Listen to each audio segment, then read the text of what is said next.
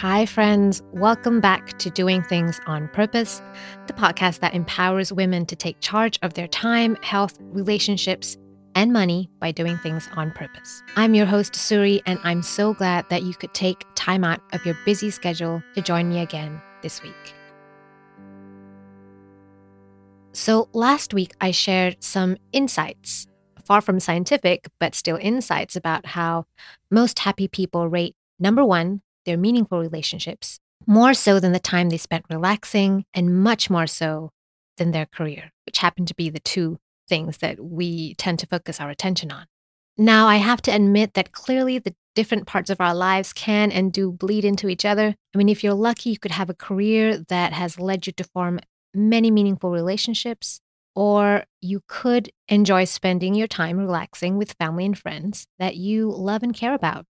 But to simplify things, let's assume that all things being equal, if you could relax and do nothing all year round, or you could excel exceptionally in your career this year, but you had no meaningful relationships and no personal growth to accompany that, I think most people wouldn't see themselves as being happy. I know I wouldn't, it would seem empty. So, since I'm all about doing things on purpose, or at least I'm trying to, this week I thought I'd explore a bit about how building good, meaningful relationships can look like in broad strokes, because there's a lot of pieces there. Our relationship with ourselves is no different than our relationship with our kids and no different than our relationship with our spouse, our relationship with our boss, our colleagues, our friends. I actually see it as one and the same. Can we really simplify it that much? It's a lot to take in, so give yourself a minute to absorb this.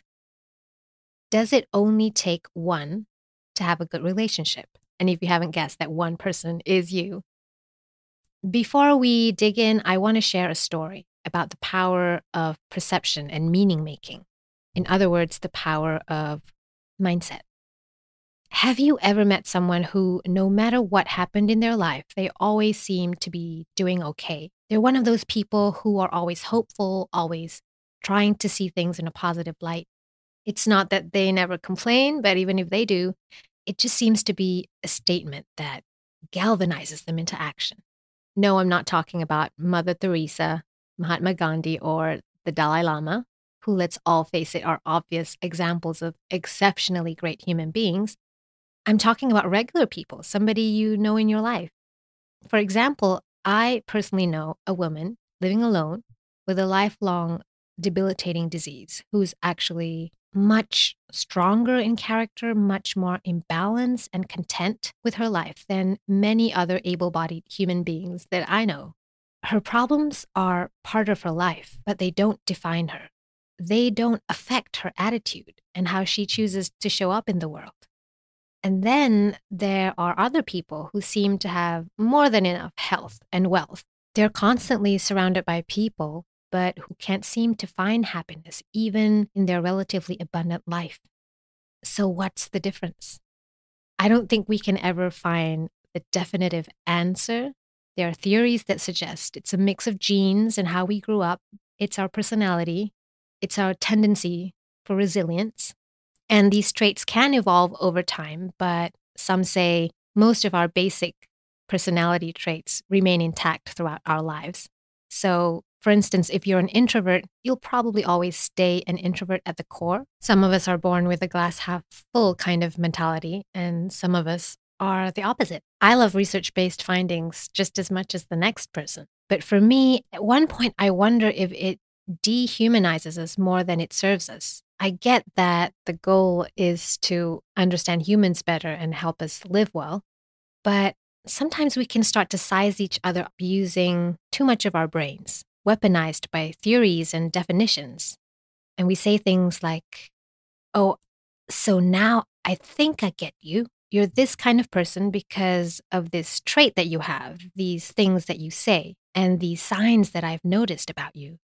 So that means you're this kind of person and you're able to do certain kinds of things, but probably not other kinds of things. I think when we put each other into these kinds of boxes, we are in danger of not really seeing what is. We're not seeing our child, we're not seeing our partner as they are, our colleagues, because we've already decided who they are.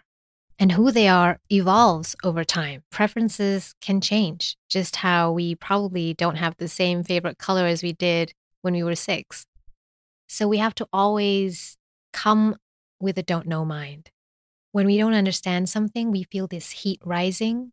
We can ask ourselves, huh, what story can I tell in my head to make this interaction something beautiful? Maybe that person is having a rough day and all they needed was your listening ear.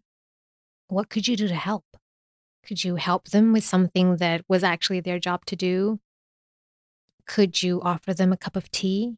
What would a person who is committed to building that relationship do? How would you respond?